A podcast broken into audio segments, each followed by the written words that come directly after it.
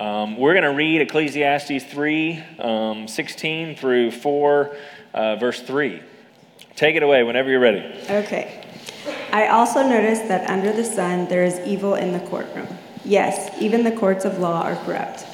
I said to myself, In due season, God will judge everyone, both good and bad, for all their deeds. I also thought about the human condition, how God proves to people that they are like animals. For people and animals share the same fate both breathe and both must die. So people have no real advantage over the animals. How meaningless. Both go to the same place. They came from dust and they return to dust. For who can prove that the human spirit goes up and the spirit of animals goes down into the earth? So I saw that there is nothing better for people than to be happy in their work. That is our lot in life, and no one can bring us back to see what happens after we die. Again, I observed all the oppression that takes place under the sun. I saw the tears of the oppressed with no one to comfort them, and the oppressors have great power, and their victims are helpless. So I concluded that the dead are better off than the living, but most fortunate of all are those who are not yet born, for they have not seen all the evil that is done under the sun. Amen. Chipper passage for us today. Um, yeah, we can thank Amy. And. Uh, Let's pray before you have a seat. Father, um, God, we're grateful for your word. You know, God, as gloomy as a passage like this is, um, and as true as it is, um, God, we're grateful that we do have hope. Um, that we have hope in a ruler, in a king um, who is just and who is righteous. And uh, God, not a single moment of injustice will ever go unpunished under your watch. Um, God, it may seem like evil rules the day today, and it is getting away with it. Um, but God, we're grateful um, for the promises in your word, um, that even the thoughts of men's hearts would be revealed and they would be judged for them. God, we're grateful um, that in the midst of a divine, fierce judgment, um, you've also provided a refuge. So, God, help us to look honestly at your justice and your judgment, but God, to look hopefully and look desperately um, God, to the refuge that you provide. It's in Jesus' name we pray. Amen. Um, pop quiz for you as we start this morning. Um, I had a couple call me, and uh, this isn't Mac or Liz or Zeke and Katie, and a couple that left recently. This was a couple that moved away a couple years ago. And uh, she called and then she sent an email and just said, Hey, I want you to look at this, uh, these doctrinal statements of this church that we've um, been checking out uh, where we now live. I was like, great, we'd be happy to, we'd love to.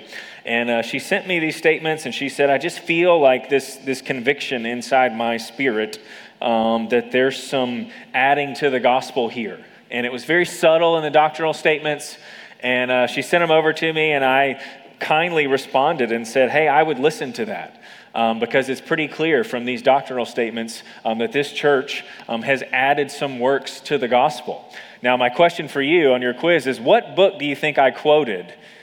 And it's not Ecclesiastes. What book do you think I quoted when I told her the warning about adding to the gospel? That when you add to the gospel, you don't have any gospel anymore. Which one was it?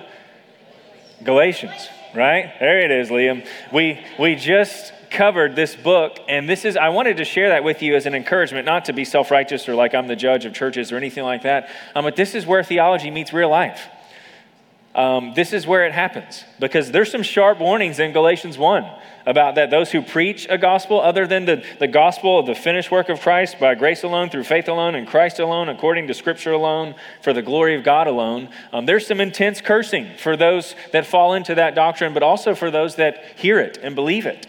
And um, just like in Galatians, we saw just theology, you know, where the rubber meets the road in our real lives. Um, it's been so encouraging as we walk through Ecclesiastes. Um, I have, I've had many of you say, hey, I'm getting it. Like I'm, I'm seeing and I'm evaluating my world as I'm conducting business, as I'm, you know, talking to my employer, as I'm just parenting my children. I'm evaluating my world through the lens of Scripture. Um, so much of what I care about is essentially meaningless. And what matters is my relationship with the Lord, my kids' relationship with the Lord, how I point them to the Lord, all of those kind of things. And if you've noticed, I want you to see as we've been walking through, it's a good time to just kind of stop and review the last couple weeks. And I don't mean like a long review, but have you noticed the pattern that Solomon has been giving us in Ecclesiastes? Um, there is a distinct pattern in this book.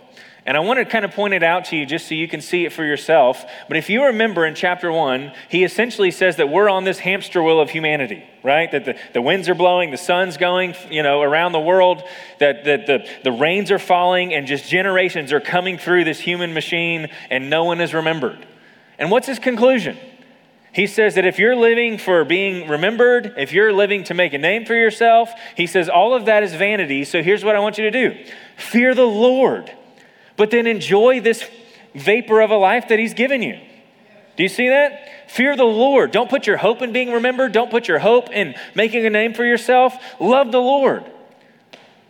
And enjoy the life that He's given you. And then I would conclude and pass on what matters most, whether your family remembers your name or not. Share the fear of the Lord with your children and generations after you. They might not even know your name but they will inherit and, and receive the benefits of you investing the gospel and your faith into your children and your children's children, and on and on they go. They may not forget, or they may not ever know your name, but they may not even begin to fathom the benefits of having a great, great, great grandfather or grandmother who loved the Lord and taught their children what it means to fear the Lord. But he says, don't put your hope in it, but enjoy it. And then he keeps on going and he says, I tried pleasure. I tried to find lasting meaning and worth and significance in pleasure. And he says, You can't find it. He says, I tried everything. So what's his conclusion? Don't put your hope, don't root your identity in the pleasures of this life. Put your hope in Christ, but then enjoy the pleasures of this life. Eat Rocky Road, go to the beach Order a medium rare steak. Go to the concerts. But don't put your hope in human pleasure. Put your hope in the ultimate pleasure beyond the sun, which is Christ. In his presence, there is fullness of joy, and at his right hand are pleasures forevermore. Don't put your hope in the human pleasures, put your hope in Christ, but then go and enjoy the, the gifts of God in human pleasure. Go on vacation. Go watch a sunset. Go on a walk in the evening now that the weather's starting to, to feel nice. Enjoy all of the pleasures of life. Get a double scoop. Do it, right? Enjoy it. And then he goes on and he says, I tried human wisdom. And you're starting to see the pattern, right? Don't put your hope in how wise you conduct your business or how wise you plan for the future or how wise you live. Don't put your hope in that. Who do you put your hope in? The Lord. Fear the Lord, but then live wisely because it's better than being foolish. Do you see what he's been doing? Do not root your identity, your worth, your significance in anything under the sun. Don't put your hope in how wise you are and that you've got all of your, your assets and your, your life planned out for the generations after you. You don't know what they'll do with it. They might squander it in two years. And that's what the, all of the statistics say. The trends are. The average inheritance, gone in two years. Don't put your hope in what you provide. Don't put your hope in human wisdom. Fear the Lord, but then live wisely because God's given you wisdom and He's the author of all wisdom. And life is better when we live according to His wisdom in the Word. Do you see what He's doing here? And then He talked about work. Do not put your hope in your job, it's vanity. Someone 20 years from now is going to have the job that you have. So many of us trade our lives here on earth for a job that somebody else is going to work in 30 years. We trade our time with our wives and our children and our families to try to feel something from a job that somebody else is going to have. So many of us trade the role that's unique to us. There is only one person on the planet that God has made and given the gift of being Parks' dad, and that's me. And so many times I trade that role that's unique to me for a job that somebody else is going to work in 30 years. Don't put your hope in your work. What do I put my hope in? Not even being a parent. Put your hope in Christ. But then what does he say? Enjoy your work. As Christians, the standard for us at work is actually higher than the world. Paul tells us in Colossians that we should work heartily at everything we do as if we're working for the Lord and not for men. So we don't put our hope in our job. We don't find our security in our job. We put all of that in the Lord, but then we work hard at our jobs as representatives of the Lord. And if we don't like our jobs, prayerfully by God's grace, we find another job that we can enjoy. Because our job doesn't define who we are, it only describes what we do for the, our time here on this earth. It doesn't give us any worth, any significance. And if you're looking for that, you're never going to find it. It's never going to give you what you're looking for. Do you see the pattern? Here's another thing that I tried to satisfy my deepest longings. It did not work. So I put my hope in the Lord, and now I'm going to enjoy that thing for what it is, knowing that it can't satisfy me, it can't complete me, but it is a good gift from the Lord. And last week, Solomon essentially said that God has appointed every season, and he calls them all beautiful the living, the dying, the mourning, the loss, the weeping, the rejoicing, the dancing, every single one of it is beautiful. And we landed on this conclusion how can I ever look back at the loss of a family member or the loss of a job and call that season beautiful? I will only do that if I'm not looking for that thing or that season to satisfy me. If I know my hope is in the Lord, my identity is in the Lord, my joy is in the Lord, then I can look back at that season and say, yeah, it stunk that it's gone. Yeah, it was so hard to let go of. But since it doesn't define me or completely or complete me or fulfill me, I can look back and say, man, the Lord, that was a gift from Him. He gives and He takes away. Blessed be His name. He gave me a great gift in that season. And yeah, it was hard to let it go. But what a gift. And I'm able to let go of those things without kicking and screaming and without the Lord prying my knuckles open because why? My hope's not in that thing or that season. My hope is in the Lord. This is why I was totally content with my grandfather dying. Why? the outside world would look at that and go, man, he suffered for seven or eight years. How cruel of the Lord to do that. And I responded with, no, how beautiful. Because my grandfather didn't know the Lord. And God used those seven or eight years of suffering to, to fix his gaze on the next world, above the sun. And I don't know if my grandfather would have been saved had God not put him through that season where he could no longer trust in his own health, in his own wealth, in his own stuff, in his own plan for his funeral. He couldn't trust in any of those things. He had to throw his hands up and find hope beyond the sun. And so Solomon says, hey, the Lord's appointed every season. And now we can look at it and call it beautiful. So don't put your hope in the seasons and the circumstances of this life. What does he say? Put your hope in the Lord and then enjoy the circumstances and seasons that God's given you. Enjoy them for the beauty that they are. They are all gifts from the Lord. Do you see the pattern here? Now, what's going to happen is Solomon just said that every single season is ordained and planned by God. What God has done will endure forever. You can't alter it, you can't change it. The Psalms say the Lord's in the heavens and he does whatever he pleases. And then it's almost as if, I mean, Solomon's doing this in his own mind, but it's as if, you know, people around him or just his own mind is going, wait, wait, wait. You just said God appointed everything, and then he says, But I saw this, and then I saw this. If you look at uh, chapter 4, verse 1, he says, Again, I saw this. Chapter 4, verse 4. Then I saw this. Chapter 4, verse 7. Again, I saw this. And he starts to point out these things that don't necessarily make sense if God is sovereign and plans all things. And he's like, Well, what's going on here? And what's going on here? And today he points out that there is great injustice on the earth. And he says this, if you look at verse 16. Moreover, I saw under the sun that in the place of justice, even there was wickedness. And in the place of righteousness, even there was wickedness. So Solomon, keep in mind the context, is the king of Israel. And he's looking out over Israel and he's going, There's wickedness everywhere. Even in the places where there's supposed to be justice, in the courts, there's wickedness. And in the places where there's supposed to be righteousness, there's wickedness. The people that are supposed to be innocent are being declared guilty, and the people that are supposed to be guilty are being declared innocent, and those people are taking bribes, and those people are corrupt, and take it by faith. Imagine a world like that, right? Imagine a world where there's injustice in the land. And those that are supposed to be protecting and guiding and feeding and making decisions on behalf of constituents are serving themselves and taking bribes and trading stocks and all of those kind of things, right? Imagine a world where that's happening. He says there is injustice in the land. And what does he have to say about it? Verse 17 I said in my heart, God will judge the righteous and the wicked.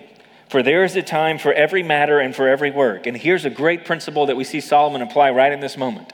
As he looks out at the injustice in the world, what does he put his hope in? Hey, that there's a day coming where there's a judgment coming, there is justice coming. The book of Amos says that justice is going to roll like the rivers, that there is a day coming where God will be the judge of the living and the dead, where every single evil deed will be made known. The righteous and the wicked are going to stand before the Lord. Every knee's going to bow, and there's going to be justice. Instead of putting his hope and instead of fixating on the lack of justice here on this earth, he says, But there's a day coming. I don't put my hope in this world, I put my hope in the next one. And if you read through the scriptures, it's very clear that God is going to judge the living and the dead. That every single person, you and I, your children, my children, are all going to stand before their Maker one day and give an account for their lives. Here's a couple of scriptures Hebrews 9, verse 27. And just as it, as it is appointed for a man to die once, and after that comes judgment. Acts 17, verse 31, beautiful verse, because he has fixed a day on which he will judge the world in righteousness by a man whom he has appointed. And of this he has given assurance to all by raising him from the dead. Hey, that you're dying doesn't allow you to escape this judgment. That the Savior rose, and everyone's going to rise, and everyone's going to stand before this man whom God has appointed the judge of the living and the judge of the dead. Romans 2 16, on that day when, according to my gospel, God judges the secrets of men by Christ Jesus. Psalm 37 Turn away from evil and do good. So shall you dwell forever, for the Lord loves justice. The Lord loves justice. He will not forsake his saints. They are persevered forever, but the children of the wicked shall be cut off. The righteous shall inherit the land and dwell upon it forever. And then later in Ecclesiastes, Solomon says, For God will bring every deed into judgment with every secret thing, whether good or evil. And we should do the same thing as we see injustice remembering that, the, that there is a future judgment coming. So many of us, and I'm getting into the application, but um, as we believe the gospel and receive the gospel, there's always some application for us. So many of us want to jump into, you know, Batman and just, I'm vengeance, right? I'm just going to go after and do something to the people that are, especially when we're on the other end of injustice. Hey, that was wrong. What they did to me was not right. It was not, you know, upright, it was deceitful, it was not fair. And Solomon and, and Paul quotes in Romans, he says that the Lord says, Vengeance is mine. That, hey, there's a day coming where that's going to be made known, and I'm going to deal with it. There's a day coming, there's a future day. But so many of us look around and go, Whoa, whoa, whoa, why are they getting away with that? Why is God allowing for that to happen? Why is God allowing for this distreatment in my own family happen? Why does it seem like they're getting away? Why does it seem like the people that are supposed to be making decisions for us seem to be benefiting while we end up paying for more, you know, higher prices for more stuff? Why does it seem like this is happening? It seems like they're getting away. And Solomon says, hey, there's a future day coming where every single injustice will be made known. Take your gaze and your hope off of this thing getting fixed. Now, he's not going to say we just be passive and let things happen. But he says, don't put your hope in earthly justice. Put your hope on a future day when our King returns and he's going to come and judge the living and the dead. And what's so fascinating about this is Solomon is the king of Israel. Like he has a hand in what happens in Israel as far as justice is concerned. The people in the courts, the judges, the officials, they work for him. They answer to him. And he's looking around and look at what he says in verse 18. He says this I find this so fascinating. He says, I said in my heart with regard to the children of man that God is testing them, that they may see that, themselves, that they themselves are but beasts. Solomon looks around at Israel and he says, They're a bunch of animals. Just look at how the people act. Look at how, the, how wicked and how corrupt the human will is. Look at how quickly we fall into greed. Look at how quickly we fall into to self-preservation and to, to, to um, just treating and gaining and, and rewarding ourselves when we get the opportunity at the expense of someone else. Look at the poor, look at the oppressed, look at those who are homeless, look at those who are hungry. He says, We're like animals out here. Can't take care of one another, can't look after one another, can't do what's just. He says, It is like the animal kingdom here in Israel survival of the fittest. The stronger are surviving, and the weaker are struggling. And I love how he uses this likening, this, this illustration of animals. If you think about it, animals have no sense of justice, animals have no sense of morality. The only reason that you and I have a sense of justice and morality is because the image of God has been stamped on us. That our Creator, who defines what is good and what is right and what is wrong and what is evil and what is true and what is not true, has stamped His image on us so that we can look around. And, and, animals don't have any capacity to worship, any capacity to do what's just. They're just instinctual, right? They just do what comes, what, what God has instinctually created them to do. And the stronger animals eat the weaker animals, and the medium sized animal eat the small, and just the, the circle of, right? You, you know what's going on here.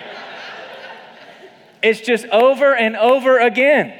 And Solomon's looking out over his kingdom and going, man, there's some wrong, evil, wicked stuff going on here because man left to our own devices, let's be honest with ourselves for a second, is not any better than the animal kingdom.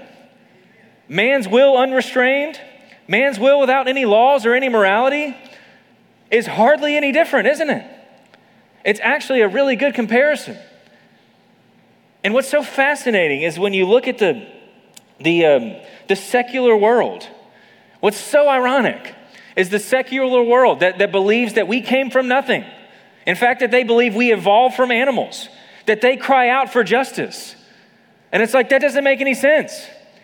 You don't think that there's a God who, or there's a creator who, who dis, defines morality and says what's good and what's right, but you think we came from animals, we came from nothing, we're going to nothing, yet you want justice? On what morals and what basis do you cry out for justice? if we came from nothing and we're going to nothing. But even the secular atheistic world is crying out for justice. Why? Because whether they believe God or not, what has He stamped on them?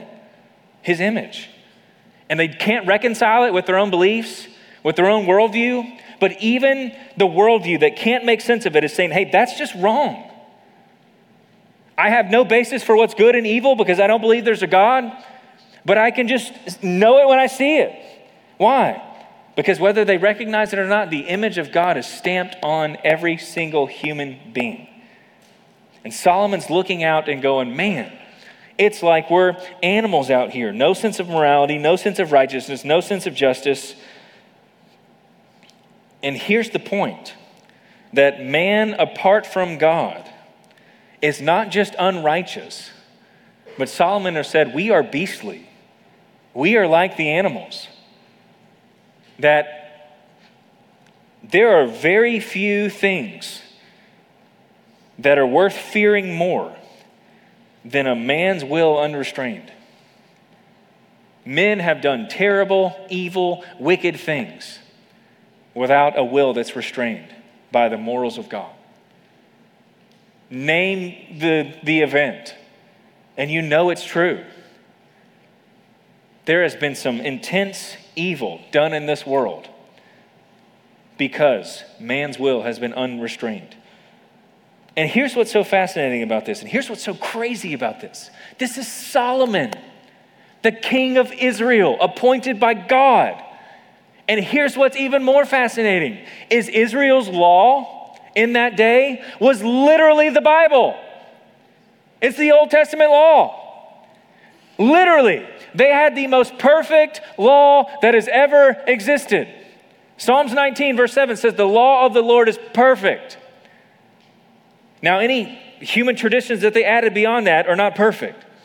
But literally, the law of the land was the Bible And Solomon looks out over his kingdom and goes, Wow, it's like they're animals. And here's what's so fascinating about that.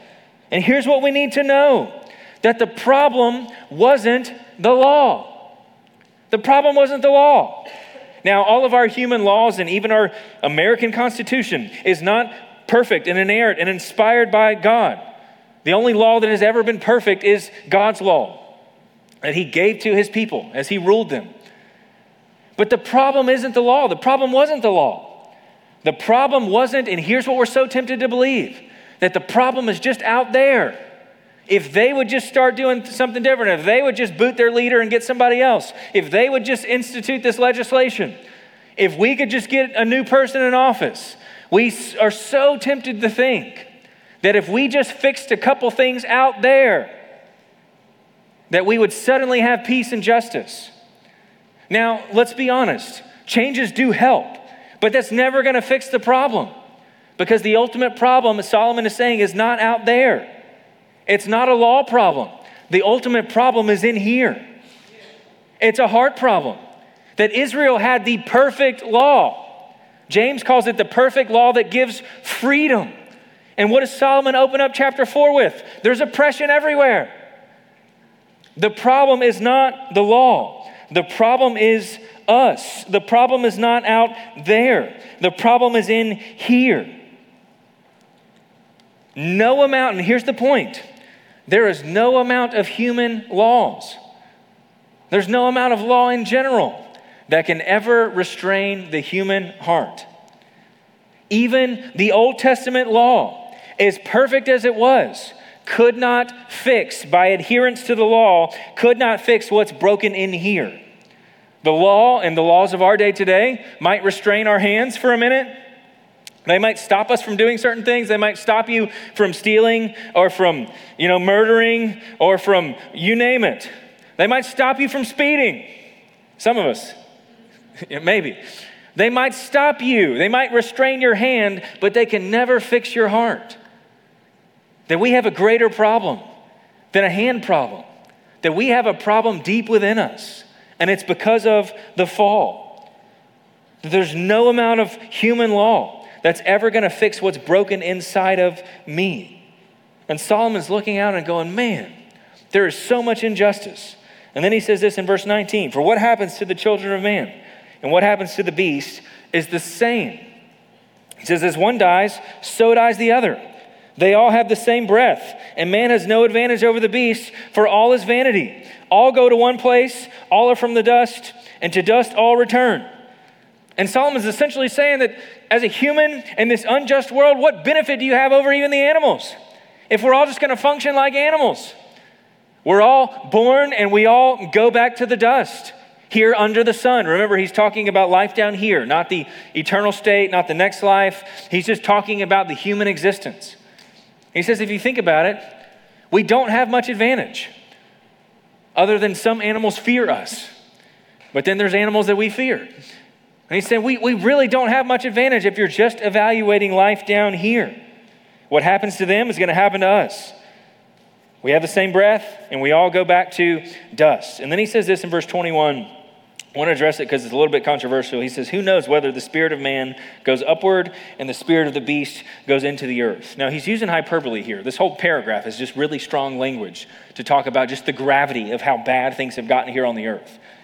And the, some theologians, which aren't many and I don't agree with, are saying, I wonder if Solomon actually didn't think that there's an afterlife. Um, I don't think he's asking that question. But I think we can see some truth in this statement.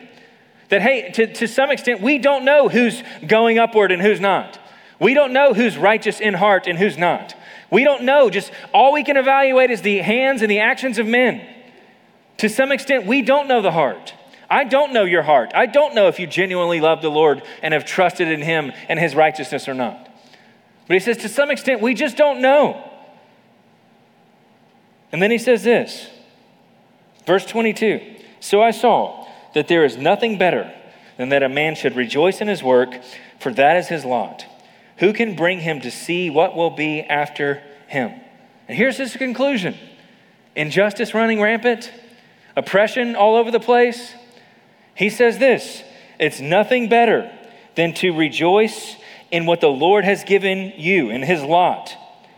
Who can bring him to see what will happen after him? Hey, and I, I want to be clear. He's not saying be a doormat. He's not saying just be subject to the oppression. He's not saying any of that.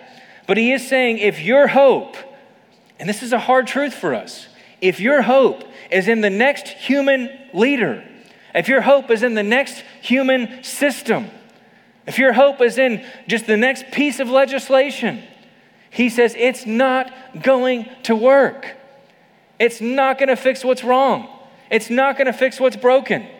That as long as our systems are ruled by humans with broken hearts, creating broken systems, you're never going to find the peace and the joy that you're looking for. You're just not going to find it. He is concluding that you won't find it. So he says, Receive the lot that the Lord has given you and live within it and enjoy it as a gift from Him. Use that season that He's put you in to depend on Him more, to worship Him more, to walk with Him more, but don't put your hope in earthly systems or earthly seasons. And I know it's easy to say that right now, but what happens when the next election comes around? Then we all get tempted. And I get it. Change is good. Policies do differ in their effectiveness. And Solomon's going to conclude, and if we filter this passage through the rest of the New Testament, we are commanded as believers to get involved and to do what's just and to fight for the oppressed and to fight for the or fight against the injustices. But he says, don't ever put your hope in the human system. Work for it, fight for it, but don't find your identity in it. Don't root your joy in it. Rejoice in what the Lord has given you and leverage that season to know Him more and to depend on Him more. And then He says this in uh, chapter 4. He says, Again, I saw the oppressions that are done under the sun, and behold, the tears of the oppressed, and they had no one to comfort them. On the side of their oppressors, there was power, and there was no one to comfort them. You see how honest he's getting? I can't help but, but share what I think about when I read this verse. Um, you know, in the world of injustice, there's so much that we could name. But I think one of the greatest injustices of our modern day is abortion. And to hear Solomon say, the tears of the oppressed cry out, and no one is there to comfort them. And the, the wrong application of this passage is just to say, well, this is our lot right? Let's do nothing. No, what would Solomon say? Don't put your hope in things changing. Don't find your worth in things changing. Don't find your security in things changing. Put your hope in the Lord. Fix your eyes on a day where every single one of those wrongs are going to be made right, where every single one of those souls are going to be with us in glory, and work. Fight. Get involved. Help mothers who are pregnant. And, and I want to be clear as I say those things if you've had an abortion, there is no sin that could ever separate you from the love of Christ if your um, faith and your trust and your worth is in Christ. That you can't out sin the cross of Christ. Find refuge in the Lord. But Solomon says, put your hope on a greater day. Receive your lot. Rejoice in it, work in it. And the rest of the New Testament says, get involved in it. Pray for our leaders, advocate for things to change, fight for those who are poor and broken and oppressed and needy. Get involved. But don't put your hope in the human system. And he says this, and I thought, and here's the, the weight of this, and I just want you to see. Remember, he's the king of Israel, looking out at his nation who's governed by the Bible. And he says, and I thought, the dead who are already dead more fortunate than the living who are still alive. And remember, he's talking about the oppressed here. And he says the oppression was so bad that those who died in the midst of their oppression are honestly better off than those who are living through. Now remember, he's, he's using a lot of strong language here. But I want you to see just how evil things had gotten, just how bad things have gotten. And the perfect situation, which should show us and, and guard us against this temptation. If we just get the perfect leader with the perfect rules and the perfect laws, then we'll be great. Solomon had all of those things. Now, he wasn't perfect, but he had the law of God. and he was chosen by God, and he feared the Lord, and he walked with the Lord. And he says it's better for those who have died than those who are living through this. And then he says this in verse 3. He says, But better than both is he who has not yet been and has not yet seen the evil deeds that are done under the sun. Not only is it better for those who have died in this, it's better for those who haven't even existed. Like he is using insanely strong language to talk about the evil that is running rampant on the earth. And so many of us, we're so tempted in our, in our glorified memory to say, man, if we could just go back to this season, right? If we could just go back to that season, that's when things were going well. Name a season. There is none. There's not a single season that we could ever want to go back to and say, man, this was the culmination of the human experience here on earth. There's not one. Doesn't matter what decade you pick, does not matter. Biblically, theologically, the only season we could ever want to go back to is the Garden of Eden. And the, cherub, the, the, cherubim right outside of the garden with their flaming swords are making sure that we don't ever get back there because the Lord's put them there. But theologically, that's the only season. There is something corrupt and something evil and something wrong about every season that's ever existed since Genesis chapter 3. There's not a season that we want to look back to. And Solomon's saying, You don't look back. What you look to is you look forward. Because there's a day coming where every single one of these evils will be made right. There's a day coming. And here's the deal. And here's what's so fascinating Solomon, looking out over Israel, and he's ruling with the Old Testament law, the law of God, and he's noticing that there's these animals are running rampant. There's oppression, there's wickedness, there's injustice. And he's concluding, as we should conclude, that the law is not the problem, that the human heart is the problem. We don't just need justice and righteousness out there, we need it in here first. And here's the gospel, and here's the reality today. You and I can't produce that.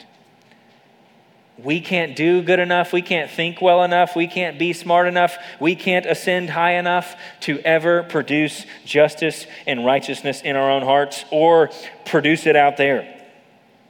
Israel's longings that all of this oppression would cease and be gone forever and would be led by a righteous leader who would rule justly and fairly and lovingly and mercifully can only be provided by one person. And here's what's so fascinating the irony of this passage is Solomon was the one who was literally in charge of the justice of the land. He was responsible for it, he had a hand in it. And Solomon is looking out and saying, There's no one who can fix this. God's appointed me as the leader of Israel. And he says, there's no, there's, there's no fixing this. There is no human under the sun that can fix this problem. Solomon knew there had to be someone else, and Solomon knew that it wasn't him. Solomon was looking for a greater leader in a greater day. And here's what's so fascinating if you have a Bible, I would encourage you to flip it over to Psalm 72. If you look at Psalm 72, Solomon was actually the author of this psalm. Your heading might say a psalm of Solomon or just of Solomon if you're in the ESV. And notice what he says. This is Solomon looking at his kingdom knowing that, hey, I can't fix this. No human system can fix this. We can't fix what's broken inside of us. We can't change the human heart. And listen to Psalm 72. He says, Give the king your justice, O God, and your righteousness to the royal son. Not talking about himself. May he judge your people with righteousness and your poor with justice. Let the mountains bear prosperity for the people and the hills in righteousness. May he defend the cause of the poor of the people, give deliverance to the children of the needy, and crush the oppressor. May they fear you while the sun endures, and as long as the moon throughout all generations. May he be like rain that falls on the mown grass, like showers that water the earth. In his days may the righteousness may, may righteous flourish and the peace abound till the moon be no more. May he have dominion from sea to sea and from the river to the ends of the earth. May desert tribes bow down before him and his enemies lick the dust. May the kings of Tarshish and the coastlands render him tribute. May the kings of Sheba and Seba bring gifts. May all kings fall before him. All nations serve him, for he delivers the needy when he calls, the poor and him who has no helper. He has pity on the weak and the needy and saves the lives of the needy. From oppression and violence, he redeems their life, and precious is their blood in his sight. Long may he live. May gold of Sheba be given to him. May prayer be made for him continually and blessings invoked for him all the day. May there be abundance of grain in the land. On the tops of the mountains may it wave. May, be, may its fruits be like Lebanon, and may people blossom in the cities like the grass of the field. May his name endure forever. His fame continue as long as the sun. May people be blessed in him. All nations call him blessed. Blessed be, and here's the name, the Lord, the God of Israel, who alone does wondrous things. Blessed be his glorious name forever. May the whole earth be filled with his glory. Amen and amen.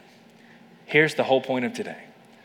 Solomon looks out and says, Hey, there has to be a greater ruler. There has to be a greater righteousness. There has to be a greater Savior who can do for us what we cannot do for ourselves. And he says, Hey, that day is coming. It's not me, it's the Lord. It's a greater Solomon. Jesus said, Someone greater than Solomon is here. And here's the good news of the gospel is that because of the finished work of Christ, Jesus didn't come down to earth just to make us act better. He didn't come down to earth just to fix our behavior. What does he say in Jeremiah? That I will write my law in their hearts.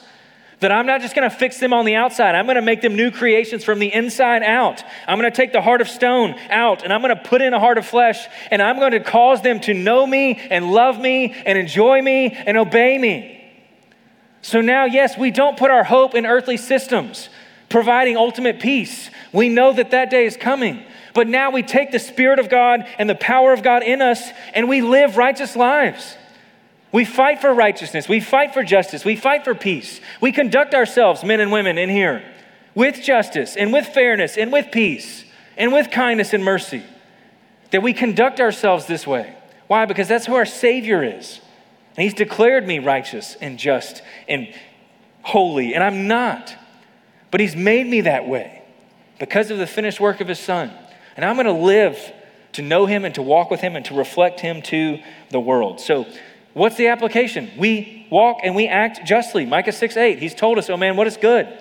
To act justly, to love mercy, to walk humbly, and so many other texts where he tells us to live justly. Isaiah 1, learn to do good, to seek justice, to correct oppression, to bring justice to the fatherless, plead the widow's case. Isaiah 56, keep justice, do righteousness. For soon my salvation will come, and my righteousness revealed. Proverbs 21 do righteousness and justice is more acceptable to the Lord than sacrifice. Jesus says, Hey, I care more about you looking after the widows and the orphans. This is the book of James, than for your religious deeds. Don't come in here and play religion. Follow me, and I'm a God who's just. And if I put my spirit in you and my power in you, fight for what's just. Do what's right. Get involved in public policy, right? You know, call your senators and your governors and, and write legislation and propose things and get involved. Fight for those who don't have a voice. Those in human trafficking, those in slavery. There's so much injustice. I could spend 30 more minutes just talking about all the injustices that we just see throughout the course of a week. But he says, get involved. But don't put your hope in the ultimate fixing of things here under the sun. Put your hope in the one who's going to come and make all things new and every single wrong that's been done under the sun will be revealed and will be punished. And here's where we end today. Here's where we end. Every single sin will be punished. If you're in here this morning and you're an unbeliever, you need to hear this warning that every single sin that has ever been committed will be justly punished. And here's the good news of the gospel. Our sin will either be punished by the person who committed it, if they're trusting in their own behavior and their own good works, or our sin will be punished by Christ Himself, who took it on Himself as our substitute. But not a single injustice, a single sin will ever slide by our just and all seeing God. He is righteous, and He will judge the living and the dead.